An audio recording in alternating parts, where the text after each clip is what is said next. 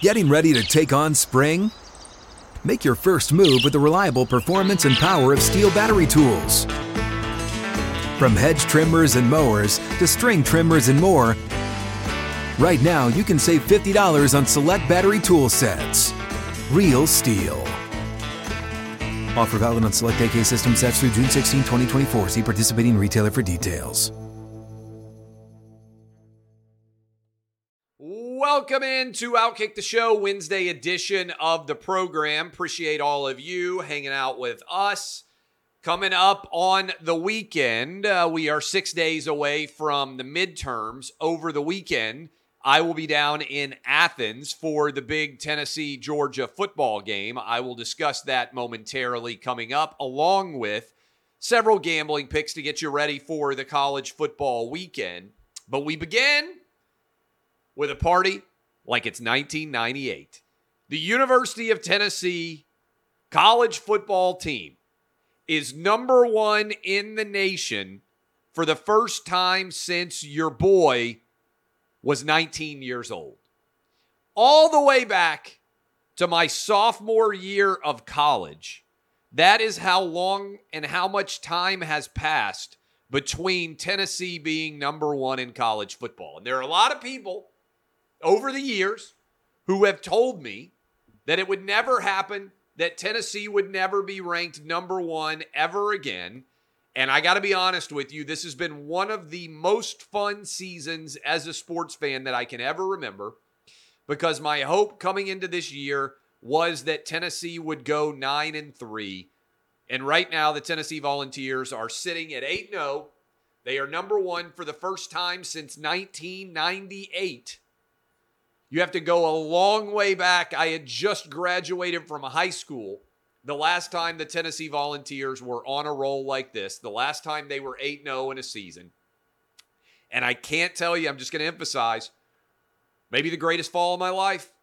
Best October in the history of Outkick. Best Tennessee football season since 1998. Tennessee Titans cruising towards the third straight AFC South championship. The red tsunami going to break in about six days. Got the biggest radio show in the country, Clay and Buck. Thank you guys. Biggest audience in Outkick history. Still incredibly, dashingly handsome and good looking. Still holding it all together perfectly. It is, beyond any shadow of doubt, the best fall ever. And if you hate me, I can't even imagine how much angst, how much disdain must be building in your body, how much filled with bile you must be to see me so happy and so successful and so fill so filled with great energy and vitality. In fact, I got an email today. Uh, and the email was pretty entertaining. Uh, and it was from Kyle Polston. Kyle Polston emailed me today during the radio show. He said, Can't wait, headline of his email, Red Tsunami, which I agree, Red Tsunami's coming. He said, Can't wait till Repubs have majority and we can lay blame at your feet for all that ails this country. Interesting. Will you hold Repubs responsible or will you somehow convince America that the party not in power is responsible? My money is on later. I would close with You Are a Liar and I Hate You. I got to be honest. Some people say, Why do you share the hate?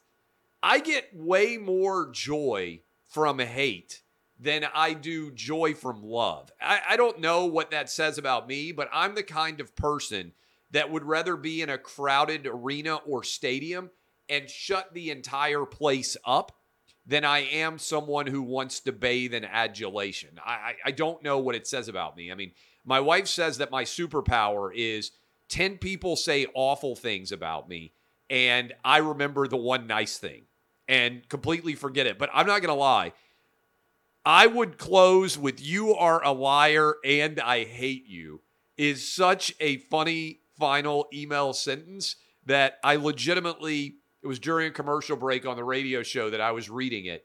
and I legitimately spit out the drink that I was consuming uh, because that was such an unexpected sentence. So, Kyle, I know what it's like to be trying to deal with opposition to Clay Travis right now in the greatest fall ever, as everyone has to deal with the fact that my team is the greatest in the country in college football and that my team is going to absolutely wax the Democrats and that all the Corona bros out there that have been up in arms fighting with me over the last two years are going to get a shellacking as they are overwhelmed by a red tsunami.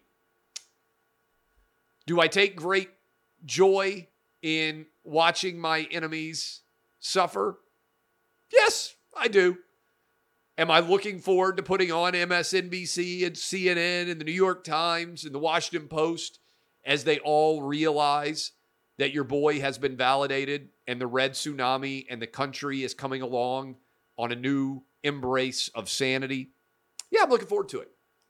But most importantly, Tennessee Volunteers are number one, baby. And it's been a long time. You know, I didn't write online for the first time until 2004.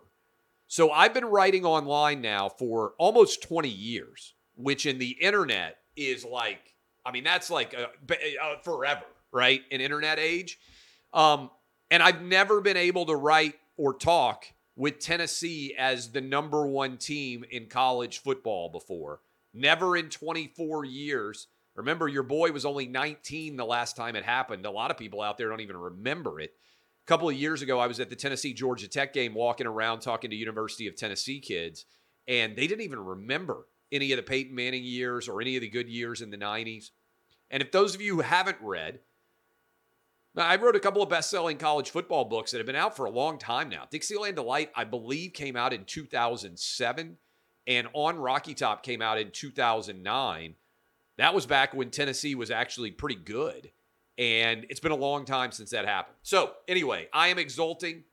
My kids, this has been huge for turning my kids into Tennessee fans because I've been trying to tell them. Remember when you were a kid, you don't believe that anything that happened before you were a sports fan is real. It's like it feels like it might as well be ancient history. And so I tell my kids, hey, you know, Tennessee used to beat Alabama all the time. Tennessee used to be able to compete for SEC championships. Tennessee was really good and they just don't believe me because it never really happened in their lives. And now suddenly they're like, oh, wow, Neyland Stadium is really awesome, Dad. Tennessee is a really good football program. Yeah, yeah, this is what happens. Building a whole new generation. I will tell you this, too. I think as a result, Tennessee is going to get white hot on the recruiting trail because remember Clemson got hot all of a sudden because they started to win and people weren't that familiar with the program. Kids like new things. And I think Josh Heupel has been really smart, you know, with the black helmets and the black uniforms. Certainly, Hendon Hooker may well win the Heisman Trophy. Uh, kids are willing to buy into something new, even if what's new used to be super popular before. There's a nostalgia factor that can blow up in a really good way when there's already an embedded fan base there. And I think that's what we're about to see with the University of Tennessee. I really do. Uh, my thoughts on the rankings I thought Georgia should have been second. I think Georgia's resume is better than Ohio State's. Should have been Tennessee one, Georgia two, Ohio State three. It's not a major difference, but I would have flipped two and three there. Uh, I would have had Michigan four. I would have had Bama five. I would have then had uh, uh, TCU six, and Clemson seven. So I think Clemson at four was overseeded by the committee. I think TCU at seven was underseeded. And I think Bama and Michigan were both underseeded too. That's the way that I would break down my view of the college football playoff committee. But I never really get that fired up with early committee rankings because there's so much football left to play, right? But I will say Tennessee and Georgia are effectively, I believe, playing on Saturday for a college football playoff berth. Because if Tennessee beats Georgia, I don't think Tennessee is going to lose at, at, home to Mizzou. I don't think they're going to lose on the road at South Carolina. And I certainly don't think Tennessee is going to lose to Vanderbilt to finish the season uh, in what will basically be Neyland Stadium West. Tennessee fans are going to flood Vanderbilt's football stadium. I also don't think that Georgia is going to lose at Mississippi State, although that will be a relatively tough game, at Kentucky, or lose to Georgia Tech to finish the year. So whoever wins, I believe, on Saturday in Athens is going to finish 12 and 0, go into the SEC championship game, and be playing for seeding there. Uh, presume Alabama, LSU, or Ole Miss is going to be there as the SEC West representative. And I don't think either uh, uh, any of those teams, other than Alabama necessarily, although we'll see with Ole Miss, uh, is very likely to be able to beat Georgia or Tennessee. Uh, but I think 12 and 0 Georgia or 12 and 0 Tennessee, regardless of what happened in the SEC championship game, would have already stamped their ticket to the college football playoff. They would just be competing for seeding. Uh, let me give you my college football playoff picks. Um, I have got 11 winners for you. I love a lot of these picks, to be quite honest. Um, and so I will uh, break these down for you as soon as I hit refresh and they show up here in my uh, in my thread. Um, so I like Mizzou plus the points. I love the under 41 and a half Kentucky on the road at Mizzou. I like Maryland plus the five at Wisconsin. I like Nebraska plus 16. Come on, Nebraska. You can't lose at home and not cover a 16 point line against Minnesota. I got Tennessee plus the eight and a half at Georgia. I've been giving this out for a couple of weeks now. I like Tennessee plus the points. I just broke down that game a little bit for you. I like Oklahoma State minus two and a half at Kansas. Love the over on Liberty, Arkansas. Alabama at LSU. I like the LSU plus 13 and a half.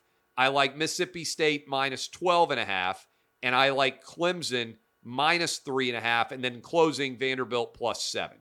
Uh, so if you break all these down, um, I think there are a uh, a lot of fun games out there. I've already played some parlays. Uh, that's how confident I am right now. When things are rolling, why not play some parlays?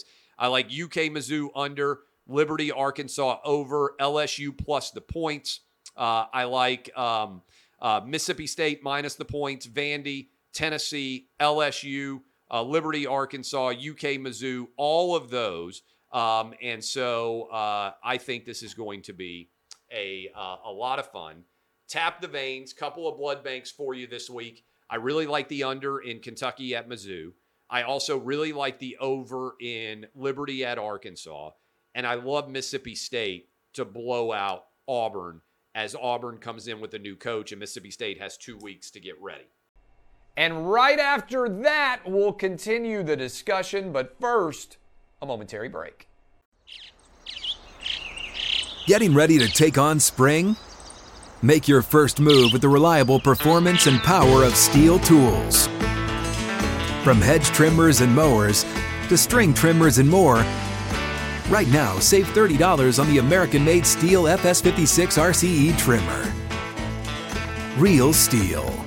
The FS56 RCE is made in America of U.S. and global materials. Offer valid through June 16, 2024. See participating retailer for details. Uh, okay, where are we six days out? Six days out, I am looking at the live wagering as we speak right now, and there is a massive, massive favorite for the Republicans in the House. Almost no one is even talking about the House as being an issue uh, who is paying attention to the gambling markets at all. Republicans are minus 3,000 to win the House. Uh, that is a prodigious uh, favorite.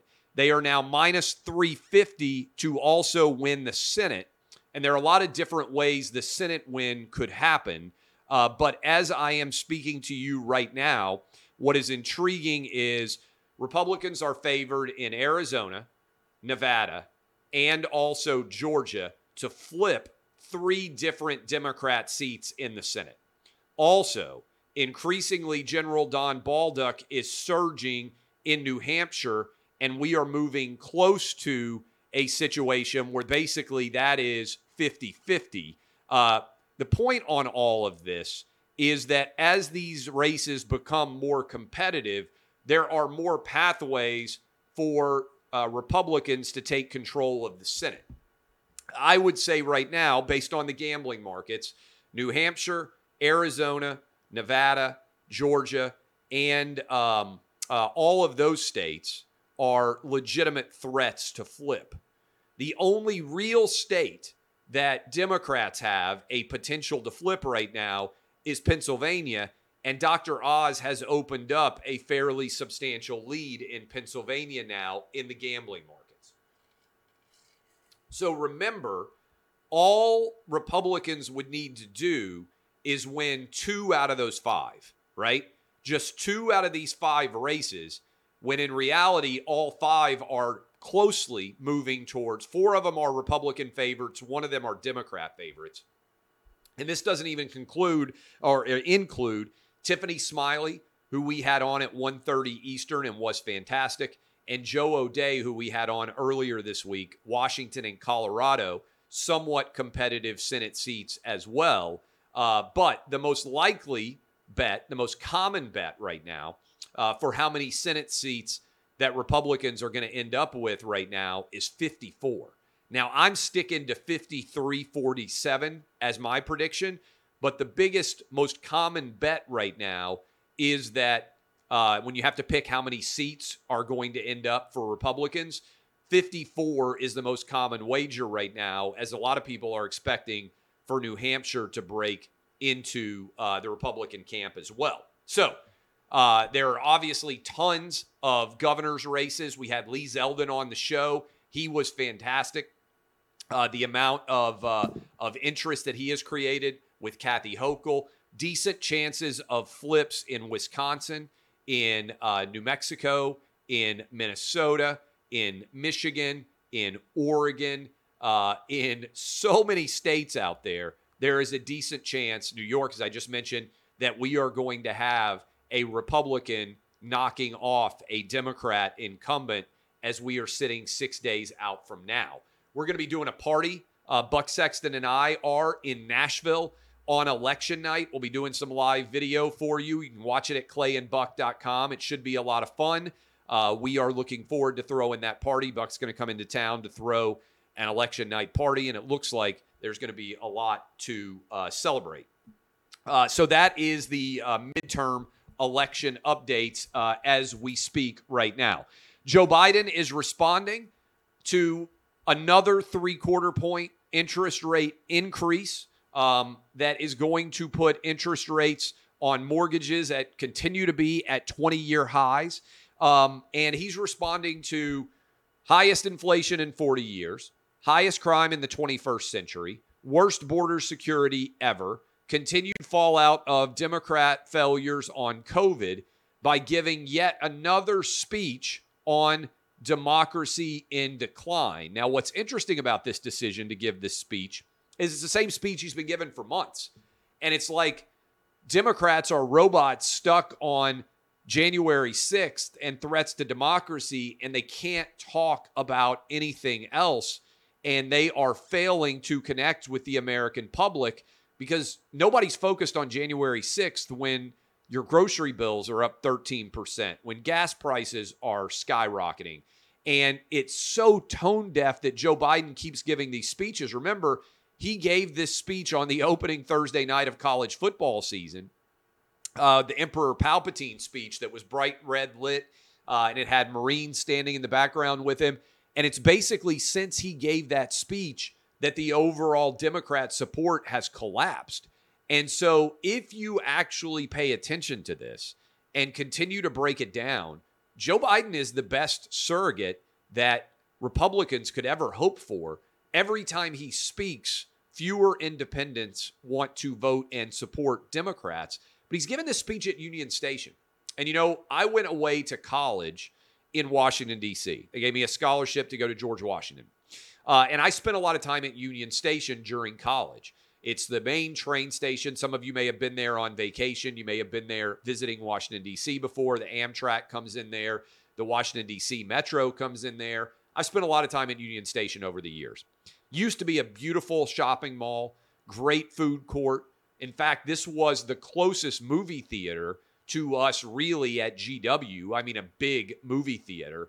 So we would go watch every movie there. I remember going to watch The Matrix there. I remember going to watch Scream. We went to movies all the time, right?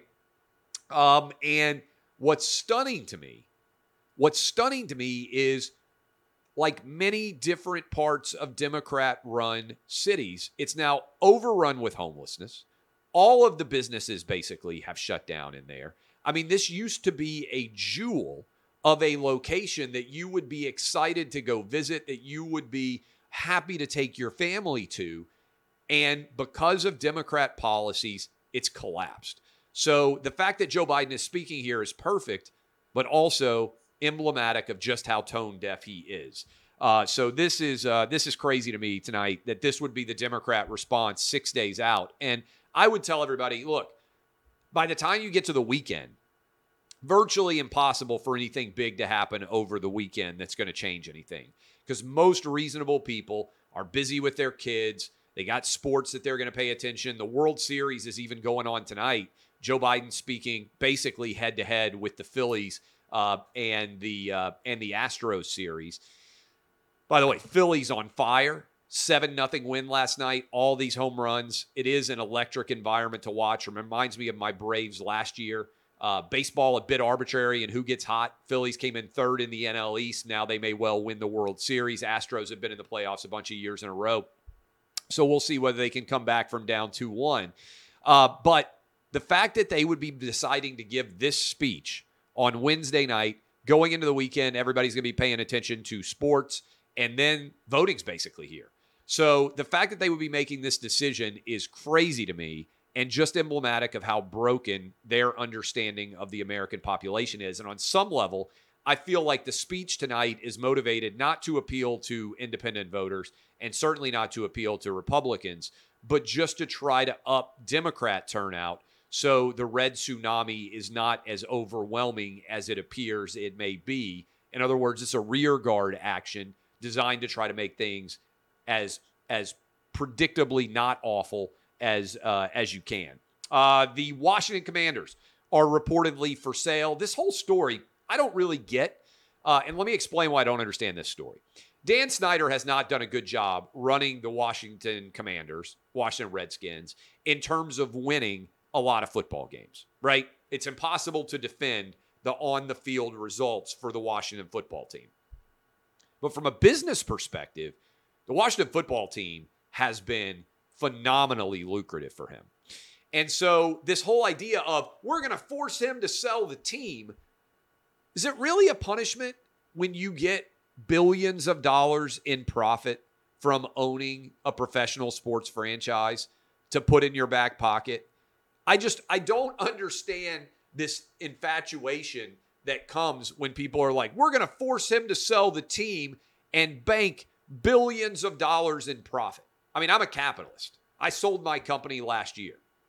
I was happy to bank lots of money. Now, no one forced me to sell, right? Um, but there are a lot of people out there who run businesses that are like me and, and thinking to themselves, wait, it's not really a punishment to have a successful business and sell it. It's actually a reward.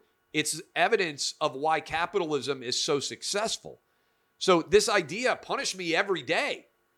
If the punishment is, I'm going to make you sell a business that's worth billions of dollars and get all your money uh, for generational wealth for your family forever, and you don't have to worry about it anymore owning the team. Like, I just, this is funny to me how sell the team becomes an insult.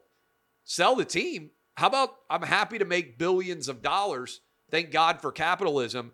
Buying the franchise in the first place was one of the most brilliant decisions that he could have made. Um, I appreciate all of you.